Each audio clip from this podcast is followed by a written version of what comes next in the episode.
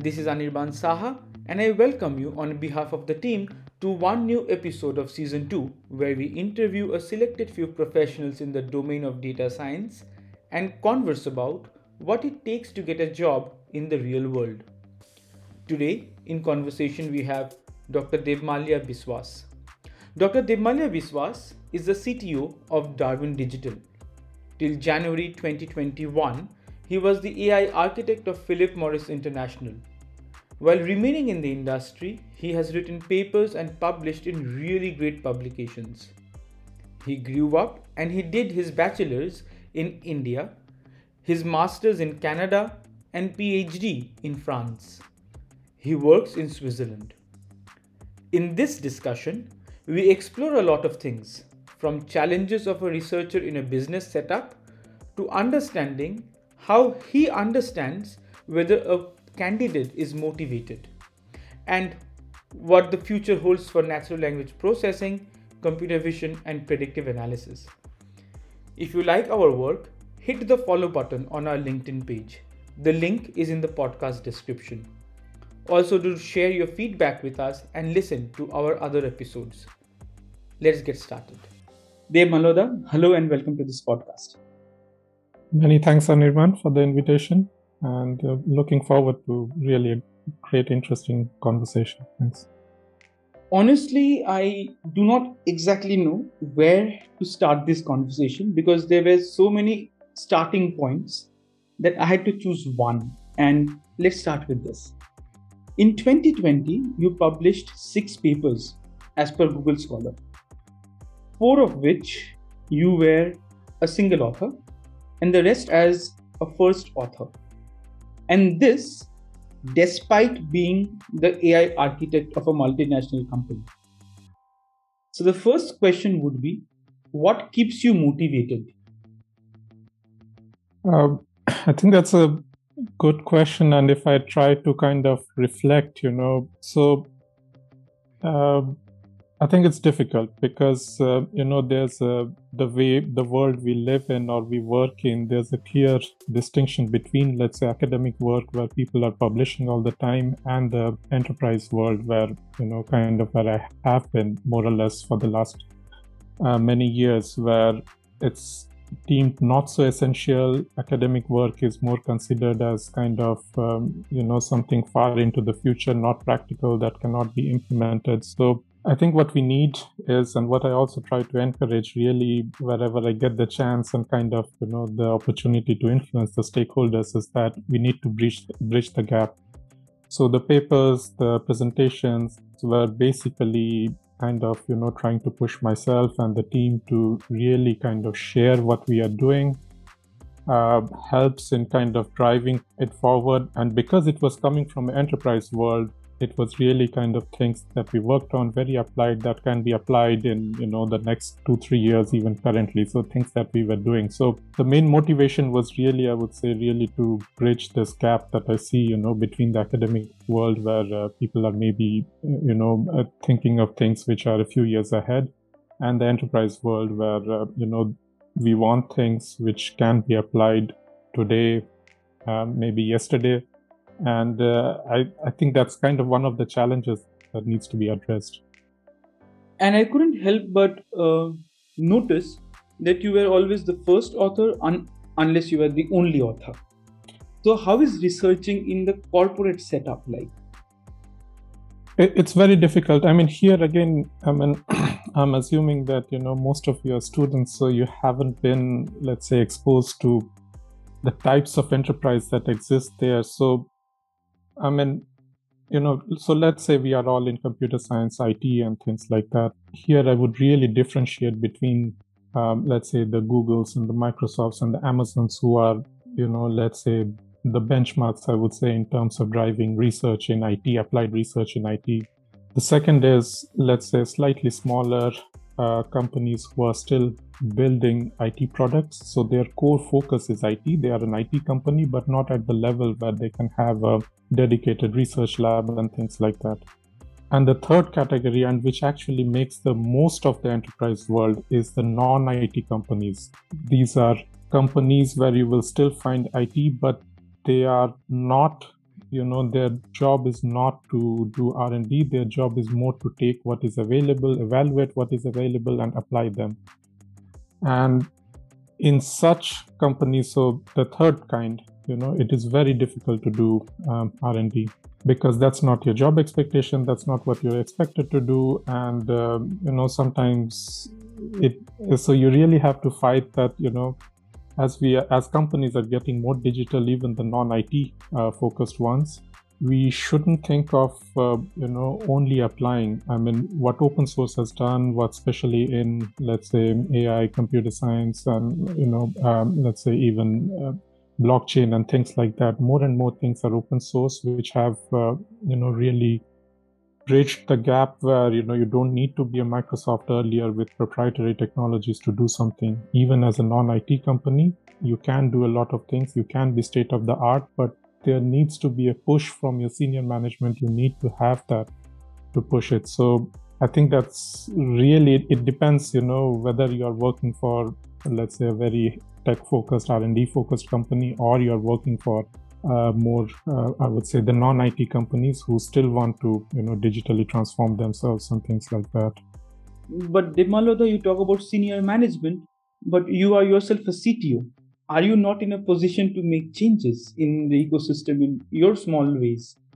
Uh, yes, I mean, but so i have been in a variety of roles you know so so cto is again i'm kind of uh, you know it's a small company so here of course i'm trying to let's say we are more IT focused. We are more like a IT consulting company. So here these things work. So I would say this is more in the second category. But again, uh, I mean, like without you know taking any names, let's say Philip Morris and uh, you know even where I was like Swisscom before, they are not pure IT companies. They are so telecom. I would say is slightly close to IT companies, but Philip Morris or FMCG companies or logistics companies, the even the pharma companies you know even the banks they they their core focus is not to do IT R&D they are more interested in kind of applying and there uh, okay it's very difficult to say without getting controversial but you know these these companies are not used to doing IT uh, let's say R&D they IT for a long time for banks pharma companies was to keep the infrastructure running to keep the wi-fi running to keep the printers running. So they are not used to or let's say the you know the old guard the senior management is not used to the type of uh, it that is coming up who are more self-sufficient who want to do things who want to take things forward. So there's a there's a gap. Some companies are doing a better job of adapting to it but some companies are still kind of um, you know let's say focused in the old ways of working and there it is difficult to drive the senior management. So senior management i really mean the c level talking about what keeps you motivated, you also are very present in events like Berlin Buzzwords, where people come to listen to you and you share your knowledge. You are invited as speaker in many forums. How do you balance life? On one hand, you're running a company, you're doing your own research, you are also taking part in events actively. You have your personal life as well. So, how do you balance it? Yeah, so I think there are two or three things here. One, perhaps I'm not the right role model, you know, because some of it means that if you're doing so much multitasking, it means that uh, maybe you are too focused on your work. So, again, it depends on what your priorities in life are.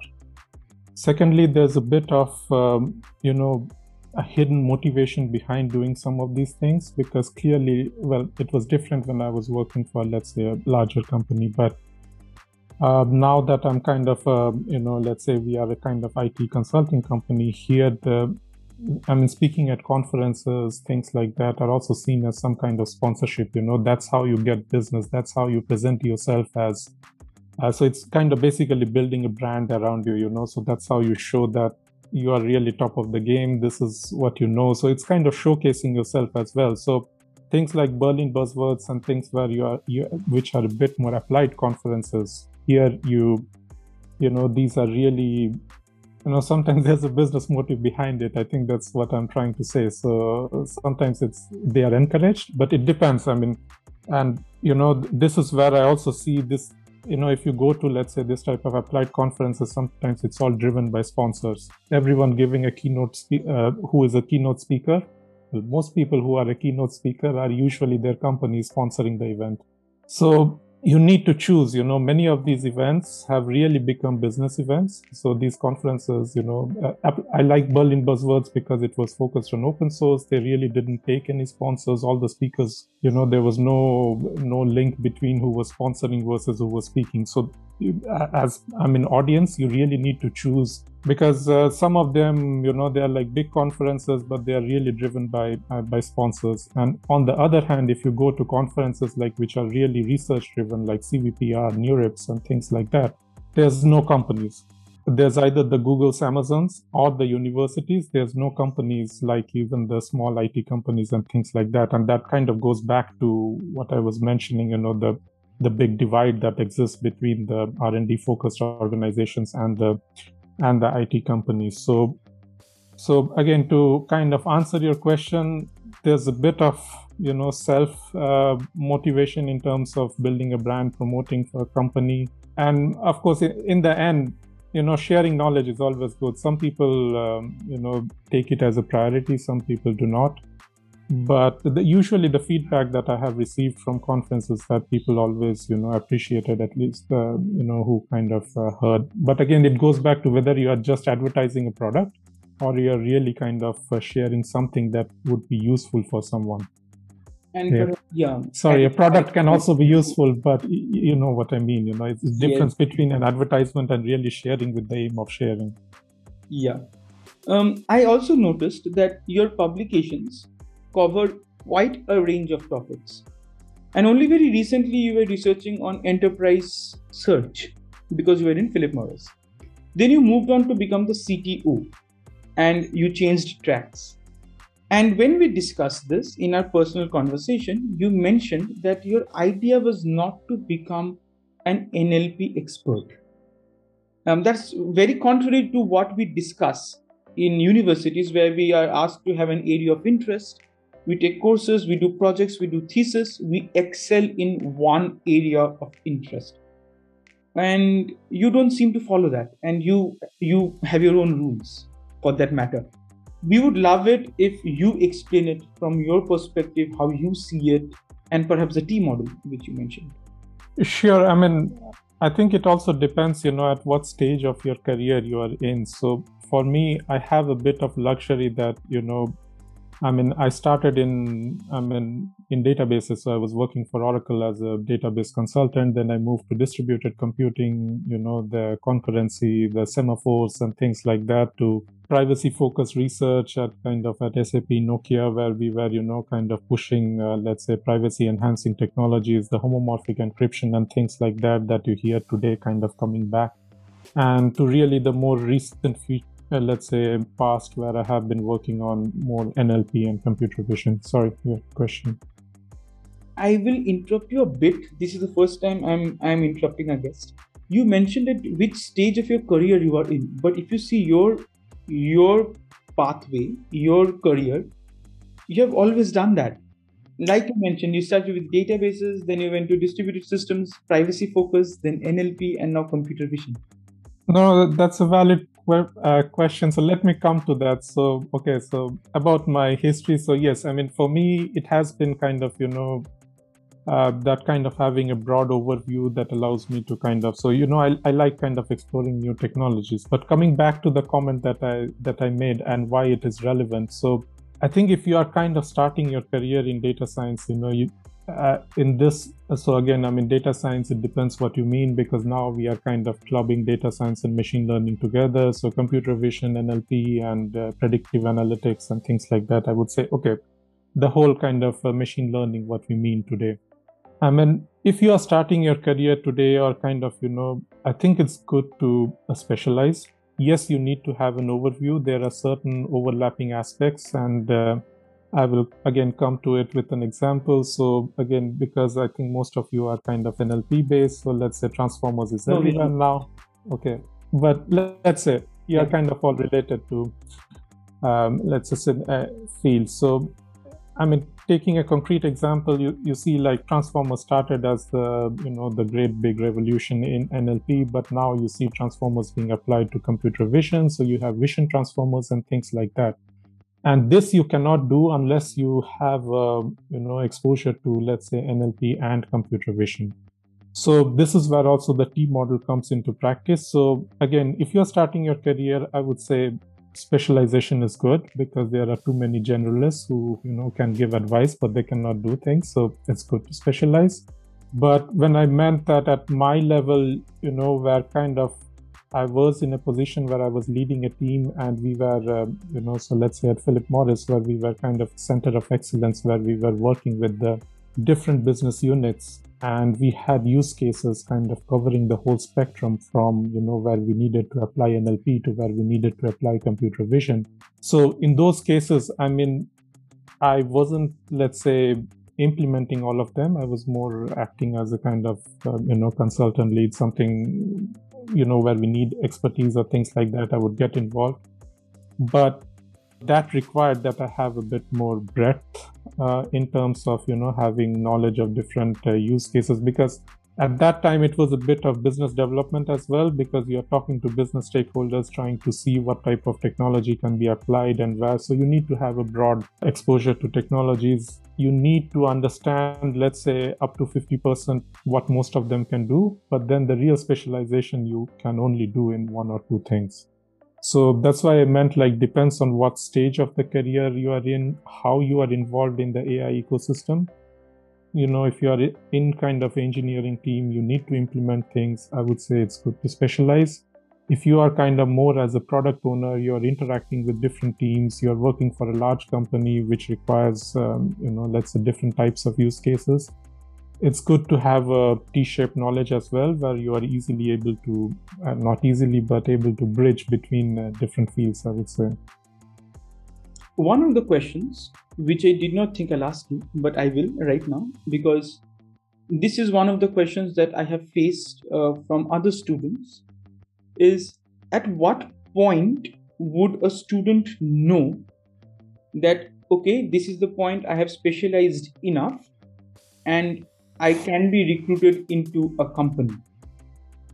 And vice versa that i have this much knowledge in computer vision and this much in nlp i have done a couple of projects here and i and i have done a couple of projects there.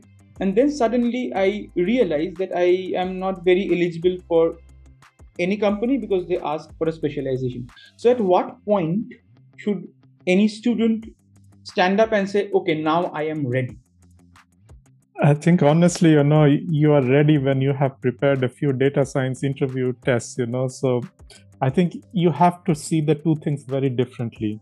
I wouldn't mix you know one is the practical practicality of getting a job and the other thing is what you want to do uh, technically. So how you approach about getting a job is really you know it's i mean the way most companies hire and i i i'm not a big believer in that in that. I have i think i have told you before is you know they have this very long process of you know so fundamental questions then data science questions then you know you go to a whiteboard kind of do do things like that.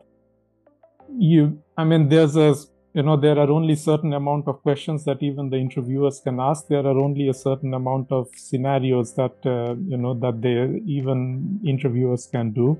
So the way to approach this to get a job is really to prepare yourself. You know i, I would name them but you know there are so many let's say data science uh, whatever you want to specialize in interview preparations. I'm not saying you even need to pay something. It's it just you just need a bit of uh, motivation and you focus but then your target is really kind of getting you know getting a job. I mean when it comes to really whether i should focus in nlp computer vision or uh, or whichever field interests you i mean that is purely up to you. I think there are jobs in everything.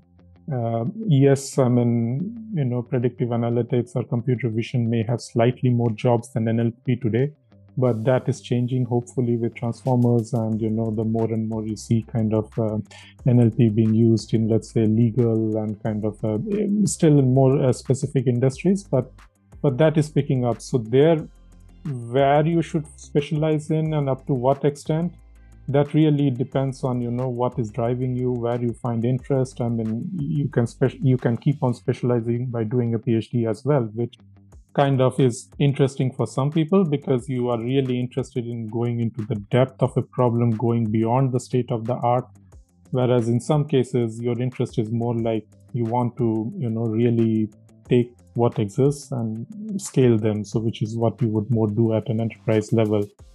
So that is not an easy answer to give. Uh, you know, that really depends on what excites you. Sometimes you're more excited by NLP. You feel like a talking chatbot is more interesting than you know you you can do computer vision, object detection on on some things. But but I would really decouple the you know the red, the job readiness from what you specialize in. If you specialize in any field, there are jobs. So I, I wouldn't worry about that you also mentioned that you are not a big believer in what is traditionally the recruitment process. So right now you're you're in a position to take charge. How would you change the recruitment process? Uh, I mean, again, I, am not saying that this is right or wrong, you know, but I think it's somehow, I know the reason companies have this uh, five rounds of interviews, seven rounds of interviews is just the supply and demand. It's just that Google gets, you know, 200, 300 applications for every position, they can afford to do it. I don't see that that in a way they can cherry pick. Yes, so I mean fundamentally, I don't believe that it kind of uh, you know is a good way to filter people or things like that. It's just because there are enough people applying and they have the luxury to do it, you can do it.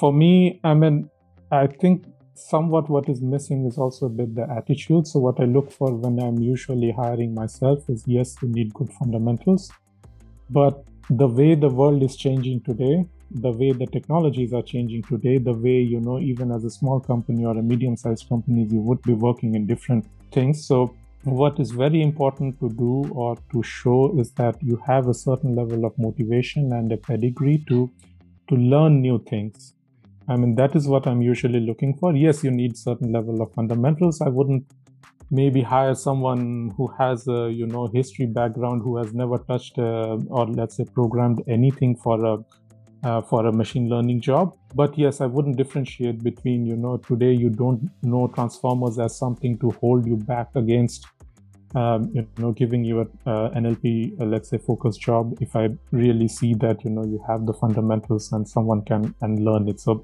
that's my belief and that's also how i kind of usually do but um, yes there are two two uh, you know thought processes here i would say. You talked about transformers and people with programming experiences. What about soft skills? So when you recruit or uh, when you see recruitments happening how important is a candidate's soft skills? I think it's again uh, something to think about and uh, to some extent it also depends on you know again i would go back to your career stage where you are and maybe what type of company you are going for. So yes soft skills are important. If you you know if you have them it's great.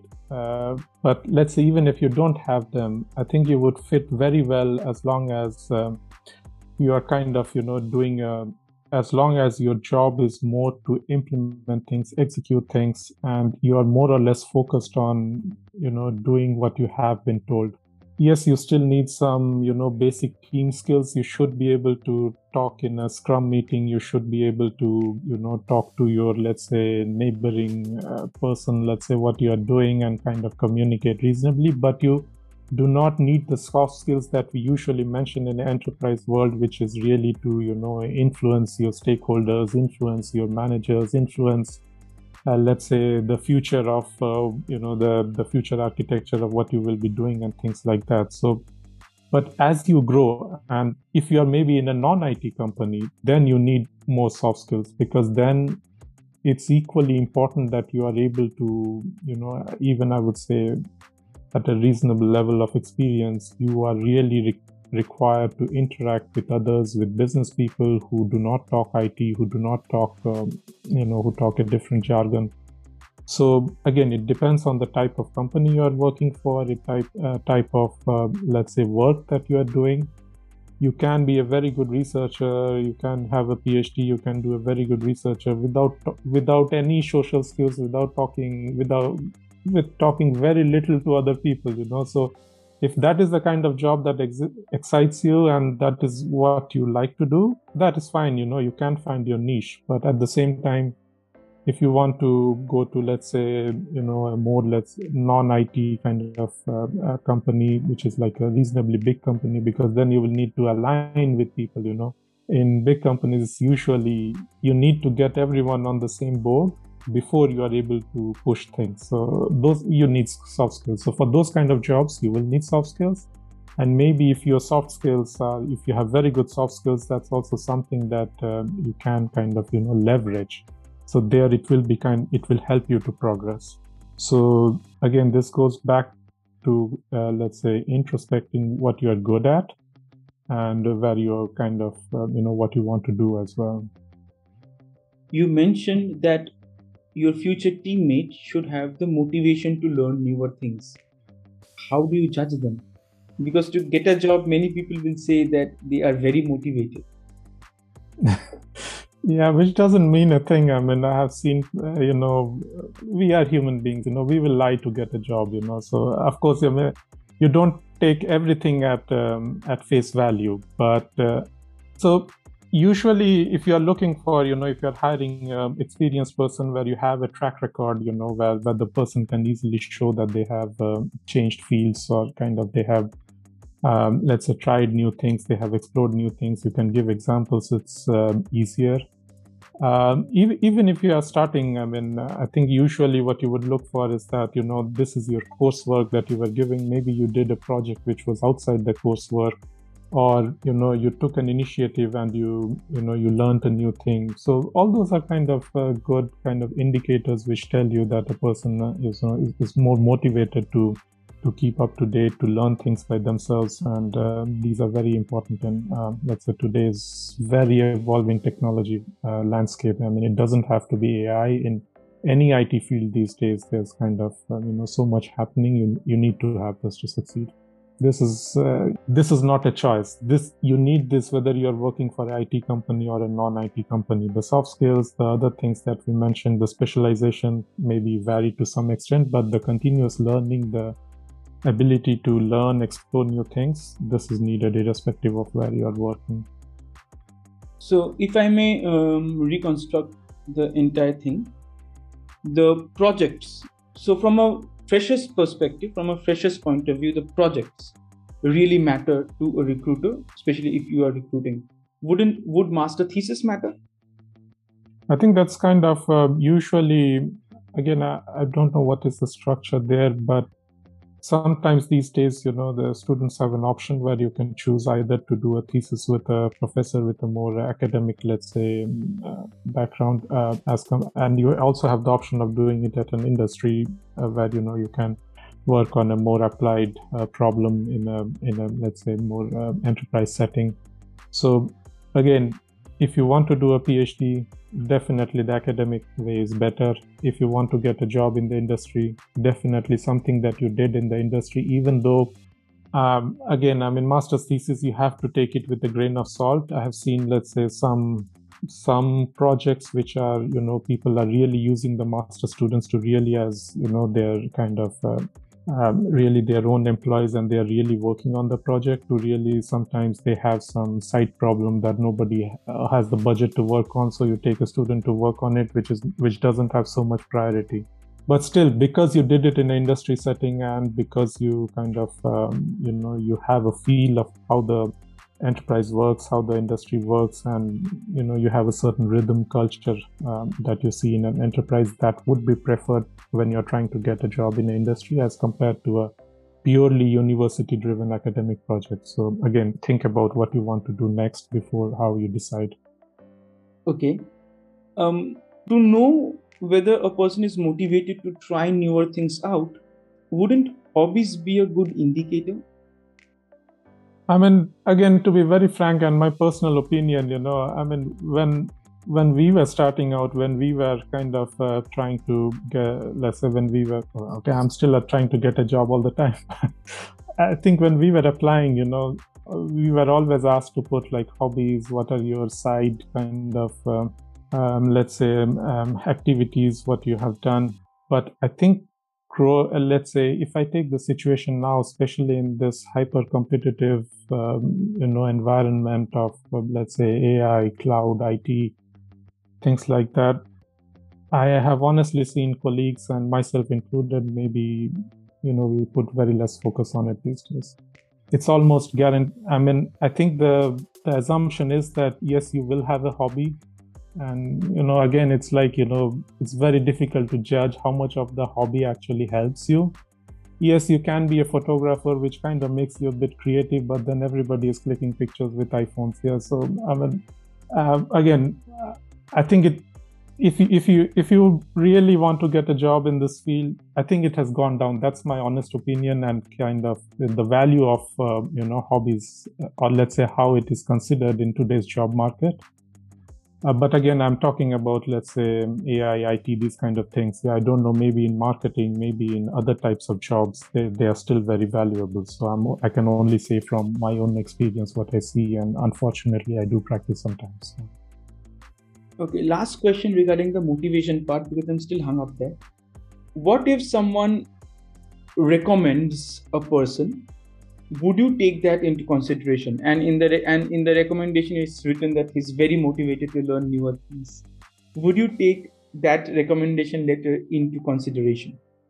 Sure it depends. I mean so i think what uh, what happens usually is is you get a more um, let's say you know because companies have to give you a letter of recommendation you get a very generic recommendation which I wouldn't uh, take too seriously. But yes, if your manager or someone you know, even your colleague, you know, who kind of um, writes a personal recommendation for you, I would take that very much into consideration. I think that is that has a lot of value. If if someone in today's world takes takes time to you know write a recommendation for you, I think it has a lot of value. And yes, again, that person's perspective might be different. It might be in a different context and things like that but I would at least, um, again, speaking from my own experience, I think that still holds a lot of value. Okay. Let's take a step back. You mentioned that there is a gap and we should bridge the gap. What would you do in your own capacity to bridge this gap between the academic world and the industry? I think the best strategy is, you know, to really let the work speak for itself. I think the more we see, you know, let's say more we see successful examples of where something that is more in the, you know, research field, let's say really where, uh, you know, where you're able to take something that has come out in a recent um, AI conference or something, and you're able to apply that to solve something in a very enterprise world where you know you have a concrete problem and you need to solve it today. I think the more and more we see examples of this where people see that this really works, uh, everything is you know driven by by let's say a need. So once people see that there is, you know, the enterprise world sees that there is something in research that can be leveraged today. Similarly, the researchers, the academic researchers see that, you know, it's not, we cannot think of abstract problems and uh, try solving it. We need to think of something that can be used by the industry today. The more we have such applications, you can already see it. I mean, in most, let's say, uh, good AI conferences these days, they, they ask for code, they ask for reproducibility, they ask for you know that it uh, solves things uh, it, it, addresses ethical concerns and things like that. So there is a certain let's say amount of bridging that is happening but again like i said before it's not sufficient as of today. You hardly see any companies kind of represented at research conferences. Similarly the company you know the managers the decision makers are not going to these conferences because they don't see the value of it Similarly, researchers are, uh, uh, you know, let's say the more academic settings, they are very happy to keep working in their uh, academic world and uh, they do not see the need to apply things to to to let's say more real world uh, kind of settings. Most of the things uh, they imagine in their prototypes and things like that are basically imagined. They are they are not real. But again I think this is changing to some extent. You have real world data sets, but again, if you look at NLP, you know, you have uh, you know the benchmarks that you look at the you have now the squad and the other benchmarks. There are eight benchmarks for eight different tasks you know what are usually considered as the key nlp tasks. So from you have from translation to summary abstraction to to chatbots so the conversations and things like that. These you know they don't come they are very limited kind of uh, benchmarks and these data sets have been designed kind of few years back. So they're really not up to date. And it's very difficult to say that these represent the nlp problems that we have today. But again maybe the blame is on the enterprise companies you know because they don't get into this conversation of providing this is the data we have. This is the problem we have that can you solve this? So yes, there are exceptions, but in most cases, this is not happening. So, unfortunately, the gap still exists. And the only way to close this gap is trying to do more successful technology transfers only when we see, let's say, more, uh, more of these kind of um, research results being applied today. I think this will, this will hopefully the gap will kind of shorten but um, i think what sorry sorry to drag the question i think what is happening is that the enterprise vendors are also starting to kind of maybe bridge this gap you know because you have the amazons you have the googles now kind of trying to come up with products which are really taking these research products and putting them into something that can be applied to uh, to let's say an enterprise context. So this is where you have the cloud uh, capabilities coming up. You have the ready to use APIs, which maybe are not so customizable, but they take the approach of, you know, this is the minimum that you can use as a starting point. This is used as an API. So I, I see them kind of so cloud again. So, you know, the NLP API is kind of trying to bridge this gap a bit between the really enterprises and the research world. But I think till the till the kind of uh, practitioners and the researchers start talking to each other, this will still take some time. You mentioned that as a part of the company, when you carried your research forward, you thought of what would happen in two to three years ahead in time, right? So, a very natural question would be where do you see technology in these domains of NLP, com- computer vision, predictive analysis evolve in the future, five to 10 years from now?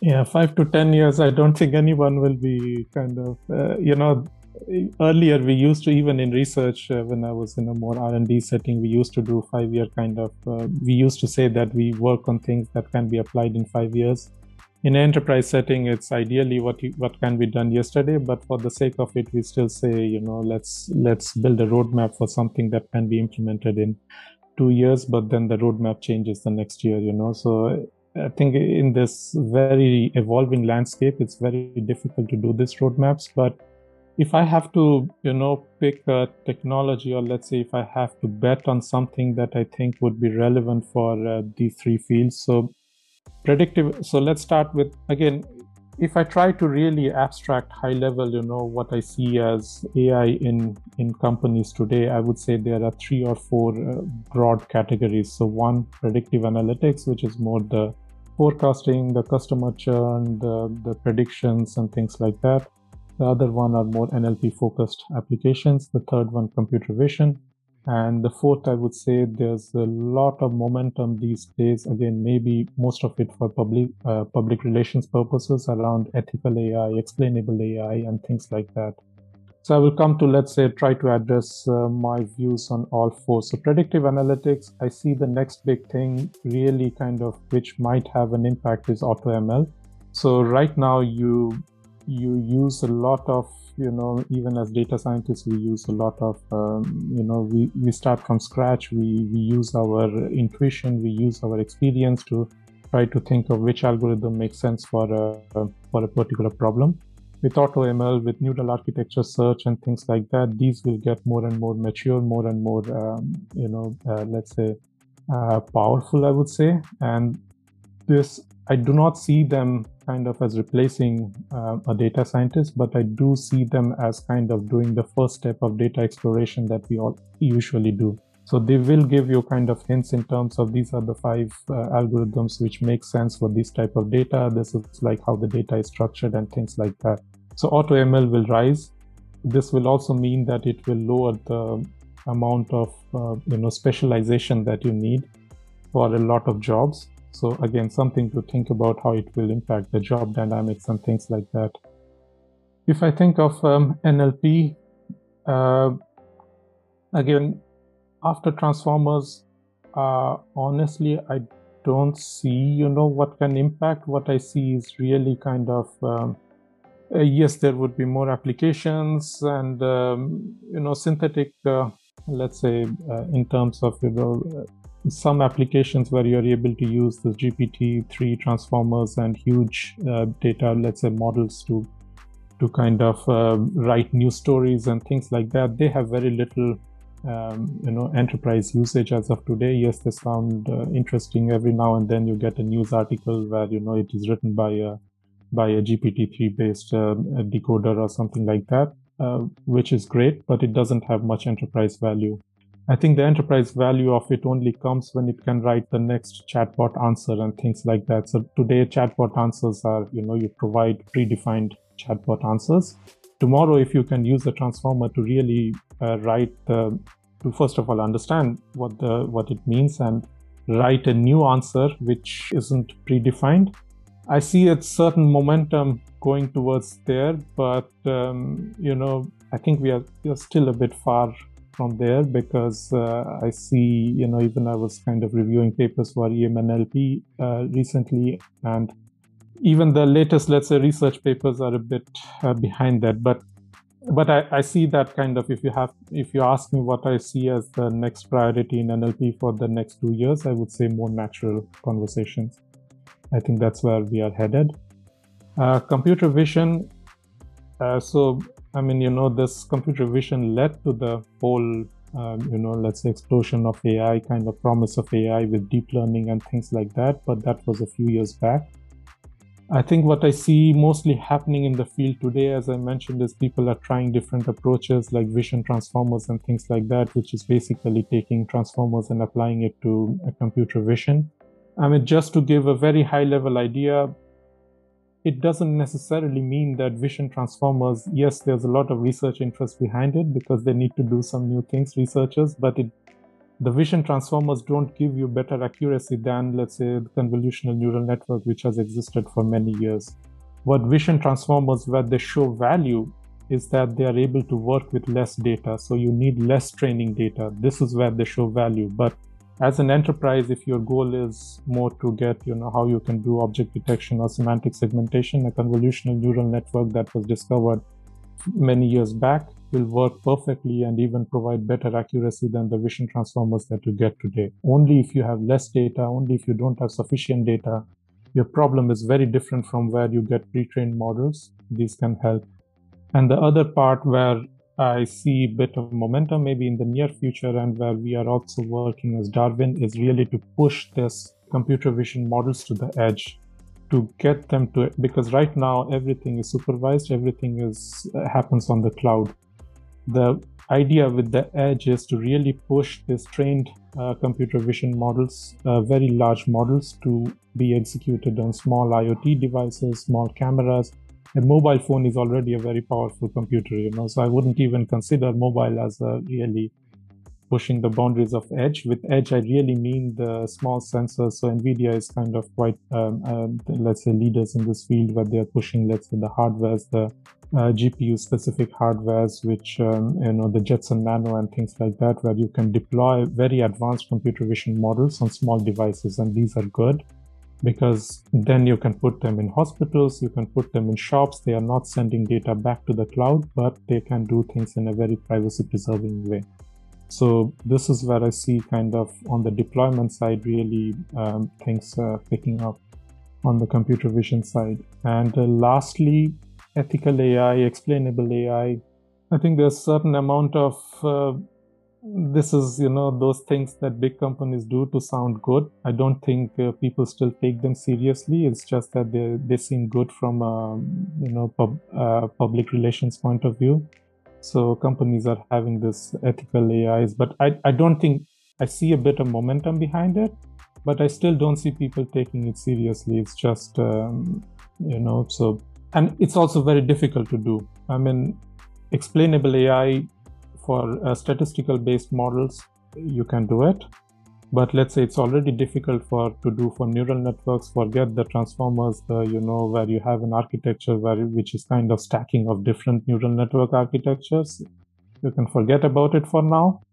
And uh, especially if we think about this you know composable ai or let's say multimodal ai where you are combining an nlp model with a computer vision model so you can understand the complexity of it. So i think we are far from it but maybe the good thing is that you do not see too many examples of these in enterprise today so most of the enterprise applications that you see today are probably as good as a regression model. So you can do a bit of explain, explanation and things like that on top of it. So in a way, it's good or bad. But yes, there's a lot of momentum behind it. And uh, I think this would also pick up in the near future. But I see it more or less like privacy, you know. So we all know we should be concerned about privacy every every now and then we hear a news article you know this company takes our data that company takes our data but honestly we don't care so much. It's the same with ethical ai you know?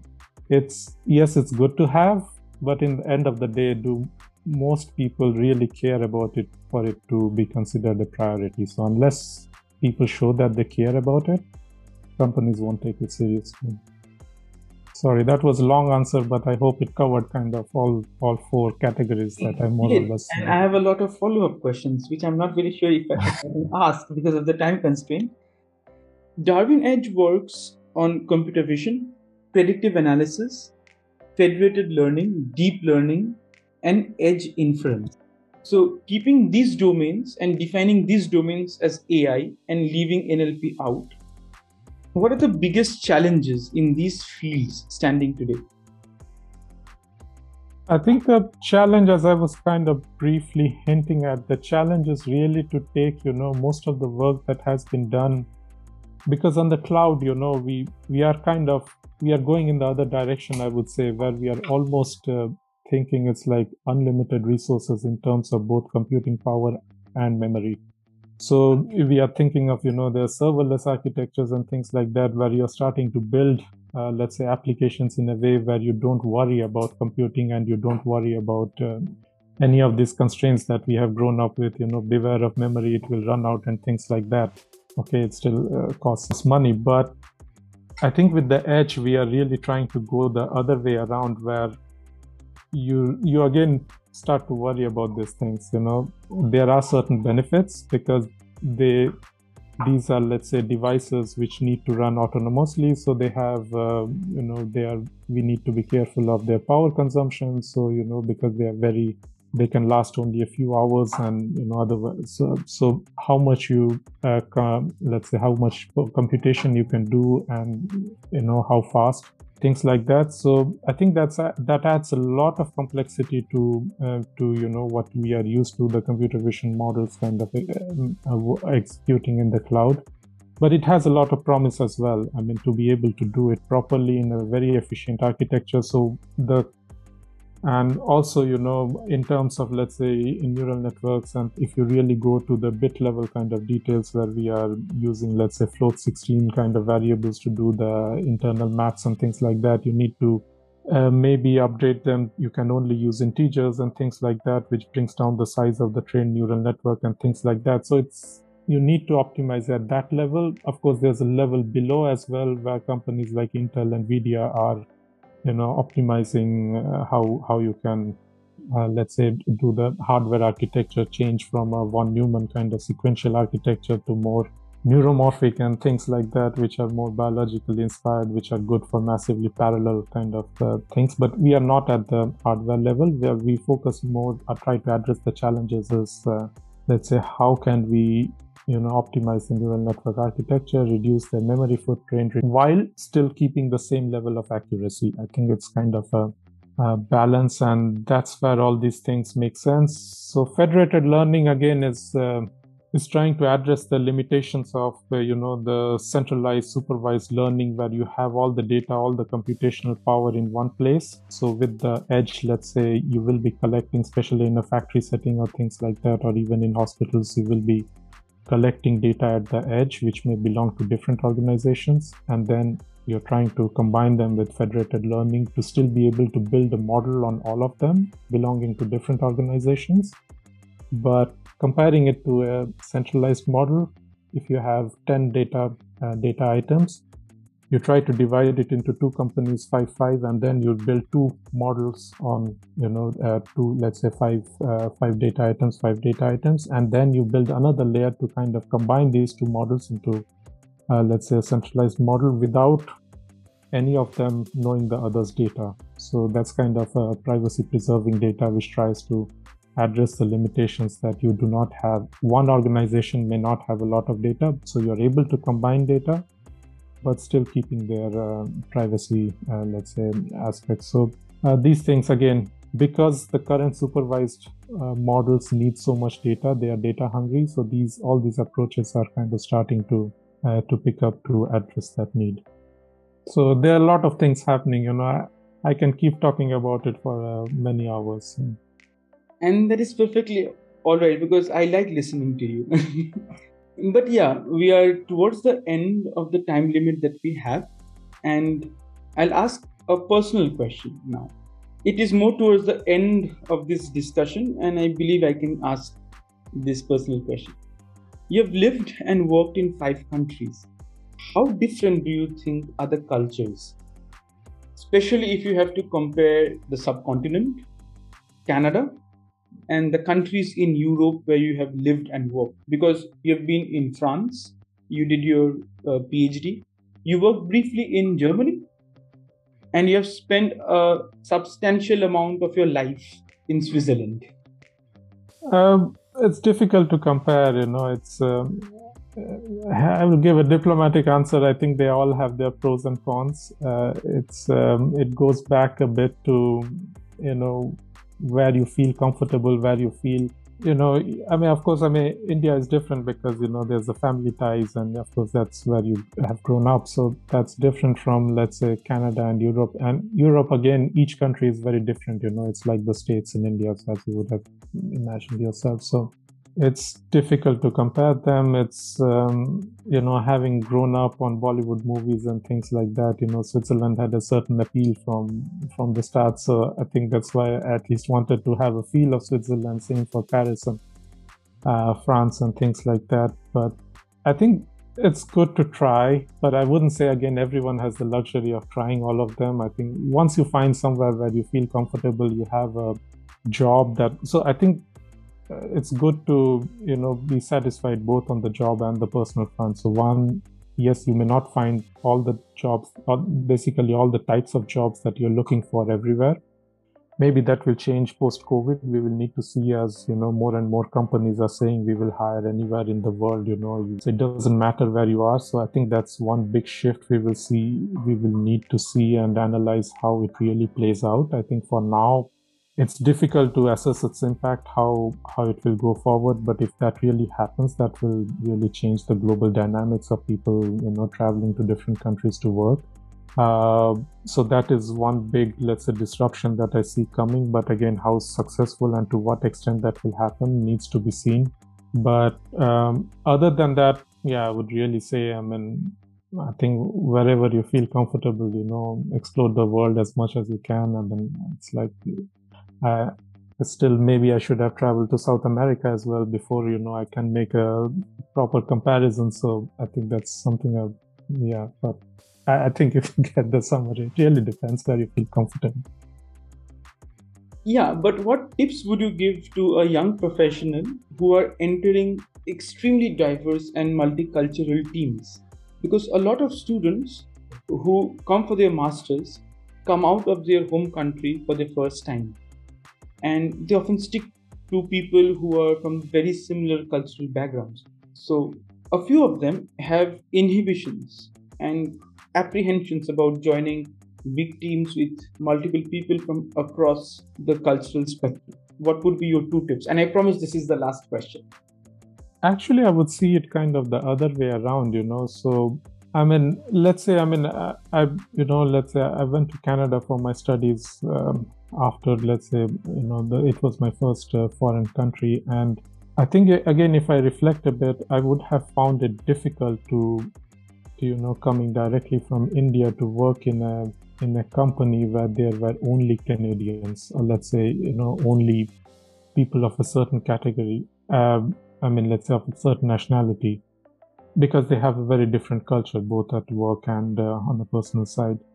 But actually, if you you know because most companies at least the global ones you see a diverse mix and that should actually be a comforting factor. So i i think it's wrong to think that you know i would see that you know if a company where multiple let's say nationalities can work together or are working together already that means that the company is open to you know or at least has built a culture of openness around it to you know to really encourage people coming from a certain um, let's say region who haven't been exposed to this type of multicultural organization to work so i would see that really as a positive thing. So if you haven't been exposed to this environment i would really you know encourage uh, let's say students to i mean i would see that as a really positive sign that you are kind of trying to join a multinational company or things like that. So i see them more as a safe uh, safe ground. But on the other hand yes i mean you cannot be in your um,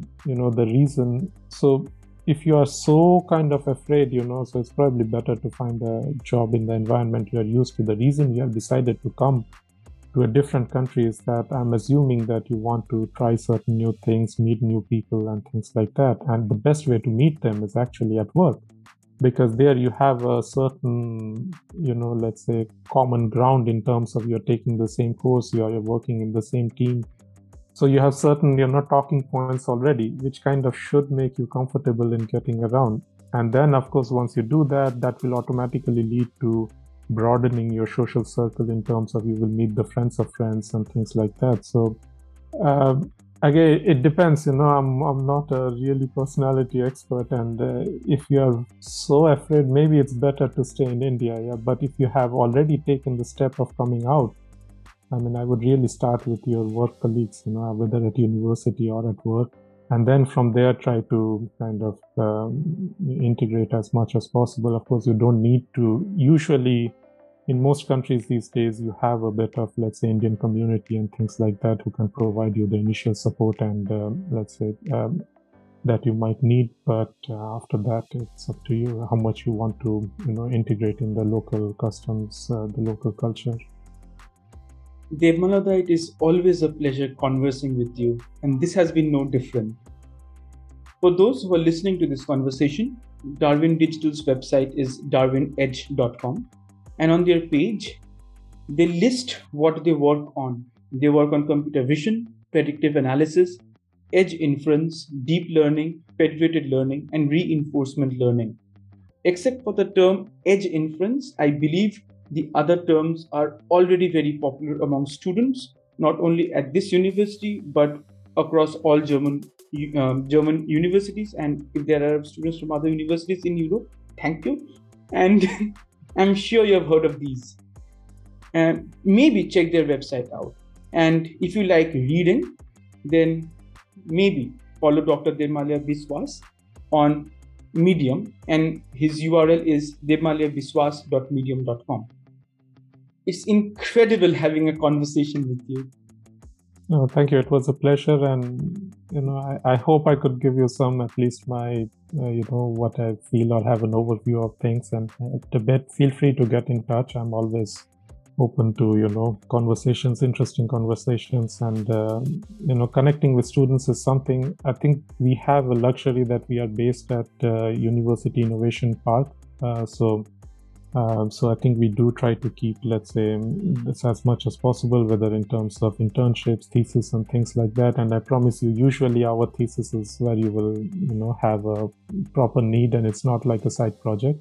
So yeah, feel free to touch. It would be good to hear. And thanks again. Yeah, have a have a good weekend, everyone. Yeah, but I, I'm sorry. I'll extend it a bit. A bit. There is a question that came, and I forgot to take audience question. I'm sorry.